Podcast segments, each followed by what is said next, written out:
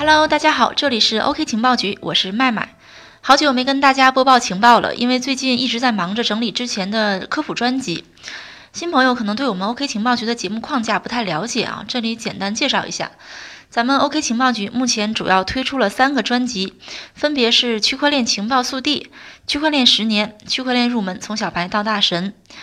那么区块链情报速递呢，也就是您现在正在收听的这个，主要是跟大家聊当下的行业热点的。我们每天都会更新。区块链十年呢，主要是讲比特币历史故事的。这是我们去年在比特币诞生十年之际的献礼之作。我们按照时间的顺序盘点了比特币在十年以来发生的故事，现在已经更新完毕了。另外就是区块链入门，从小白到大神，这是一档科普专辑，主要为小白和初级从业者打造的。有粉丝留言说听不懂咱们的资讯，那您不妨先去听一听我们的科普专辑啊。科普专辑现在也更新完毕了，后期呢我们会把科普内容整理成一本书，作为福利送给我们的忠实听众朋友以及我们 OKEX 的用户。好的，让我们开始今天的节目吧。在正式开始之前，先跟大家插播一则情报。我国盐城警方已经对媒体证实，说 Plus Token 资金盘啊涉案人员已经被瓦努阿图警方遣返回国。不过，目前归案的只是 Plus Token 资金盘的重要操盘手，其他人员呢，警方正在全力的侦查和搜捕。然后跟大家说一下行情啊，这是临时决定的，因为昨天晚上呢开始这轮下跌幅度特别的大，非常出乎意料啊，有必要说一下。这就是市场啊，你能怎么办？它怎么走都是对的。在交易市场，一切皆有可能，这可不是开玩笑，是认真的回答。因为市场是不可能被准确预测的，我们只能用一套经过检验后是否有效的这个交易系统来应对。这套系统里边最重要的一条呢，就是如何控制风险、敬畏市场，永远都不要孤注一掷啊。那么关于区块链，大家还有什么想知道的？可以添加我的个人微信：幺七八零幺五七五八七四。咱们可以详聊一下。好的，进入正题。之前有粉丝朋友私信我说，想了解一下中心化交易平台与去中心化交易平台的事情。那么今天呢，我们就跟大家聊一聊。比特币是通过挖矿产生的。起初，中本聪在默默的挖矿，得到了一定数量的比特币奖励。之后呢，挖矿的队伍越来越大，挖出的比特币也具备了价值，被赋予了交易属性。再往后呢，比特币化身为科技产物，成为数字黄金，涨幅飙升。不仅如此，作为数字货币元老级别的比特币，更是带火了一众新生力量。市面上各种币呢，层出不穷，花样百出，引来了一众投资者纷纷围观入局。那么，通过挖矿得到的数字货币如何兑换成现金呢？这个问题很好回答，当然是通过数字货币交易平台。不止投资者。项目方发行的代币想要加大流通，也要通过数字货币交易平台。所以呢，无论对投资者来讲，还是对区块链项目来讲，数字货币交易平台，也就是投资者口中的交易所啊，在整个数字货币领域中都扮演着非常重要的角色。如果说项目方发币类似于上市公司发股票，那么数字货币交易平台呢，就类似于股市的二级市场。如果是股票交易，那没什么可说的。通过上海证券交易平台啊，就是上交所啊，深圳证券交易平台啊，深交所啊，来交易就可以了。他们会全程充当我们资产的托管人。不过，因为数字货币和区块链紧密相关，很多人呢就希望能够本着区块链去中心化的思想，来打造一个去中心化的交易平台。所以呢，按照技术手段以及交易流程的不同。有人呢就把数字货币交易平台分成了中心化交易平台和去中心化交易平台两种，因为中心化交易平台现在还是一个比较主流的交易平台。数字货币中心化交易平台和我们日常使用的股票交易平台模式非常相似啊，包括开户、充值、自动转账、交易、提现这些过程。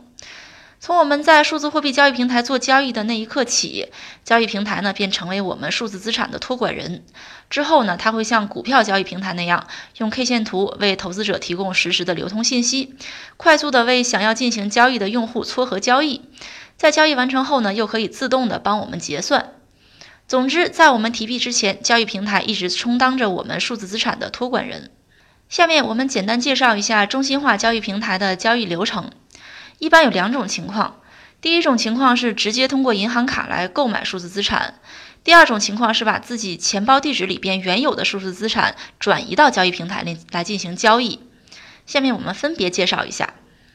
先说第一种情况，直接通过银行卡来购买数字资产，它的流程大概是这样的：第一步，用户呢需要在平台上注册账户，填写个人的身份信息，同时呢要按照交易平台的规定进行 KYC 认证。一般呢需要拍摄个人的身份证照片、人脸识别、声音识别、视频识别，审核通过后呢就代表注册成功。第二步呢需要绑定银行卡，用户可以通过银行卡在交易平台的法币区直接通过银行卡里的钱来购买支持法币交易的数字货币，比如说比特币啦、以太坊啦、USDT 啊这样的主流币啊。有些币种呢，它不支持直接的法币交易，那么用户呢需要先购买比特币、USDT 等主流币种，然后去兑换你想要的币种。紧接着到了第三步，买到数字货币之后呢，用户可以随时卖出并提现到银行卡。无论是买入还是卖出，用户都可以设定一个理想的价格委托交易，交易平台呢会根据用户设定的价格进行撮合交易。一旦价格达到事先设定好的委托价格，那么就会自动的买入或卖出。啊，这是第一种情况，直接通过银行卡来购买。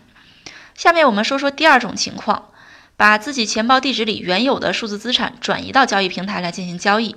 这种情况的交易流程是这样的：第一步呢，用户需要在平台上注册账户，填写个人的身份信息，啊，跟上面是一样的，进行身份证照片啊、人脸识别啊。声音识别、视频识别这些审核通过后呢，就代表注册成功。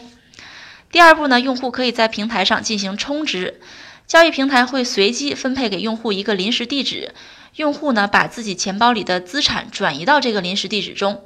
需要注意的是，交易平台掌握着临时地址的私钥，而用户呢是不能掌握临时地址的私钥的。这样之后呢，就代表充值成功。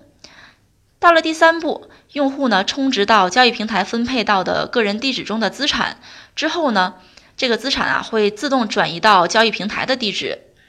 紧接着，用户向交易平台发出交易指令，交易平台服务器呢进行交易撮合，成交结果会发送给用户。最后，用户向交易平台发出提现指令，资产呢就会从交易平台地址转向用户钱包地址，整个交易就结束了。这种情况下，一般用户只需要进行 KYC 认证，绑定银行卡来充值成交之后呢，进行提现。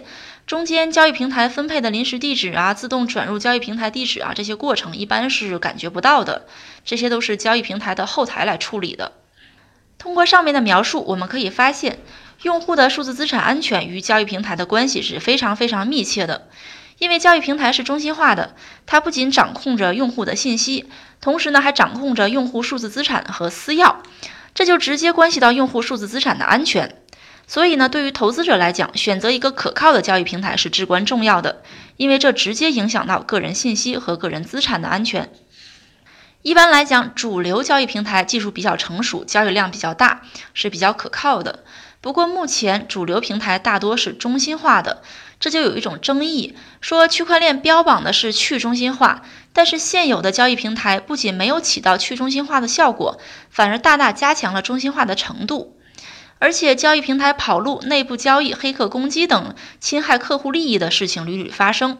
此外呢，技术的不成熟、风控意识的薄弱、内部运营风险、商业道德风险等问题呢，也为中心化交易平台增加了很多不稳定的因素啊。这是一些一些人对于中心化交易所的质疑。因为有这些质疑呀，因为有中心化交易平台存在的这些弊端，这就使得去中心化交易平台呼之欲出。去中心化交易平台类似于在区块链网络上构建一个点对点的交易市场，用户呢可以直接进行点对点交易。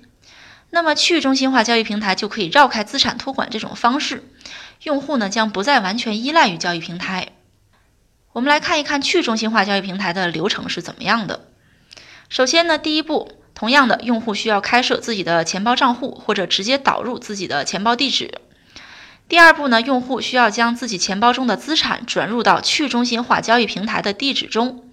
不过这里需要说明的是，因为交易平台是去中心化的，所以我们说的这个交易平台地址呢，其实就是用户在这个交易平台的智能合约中的账户地址。用户呢会拥有这个地址的公钥和私钥。紧接着，用户发出交易指令。去中心化交易平台的智能合约就会自动的进行撮合交易。最后，用户发出提现指令，资产呢会从去中心化交易平台的地址转向用户的钱包地址，交易完毕。其实我们可以这样理解，去中心化交易平台和中心化交易平台最大的不同点就在于用户的资产是托管给谁。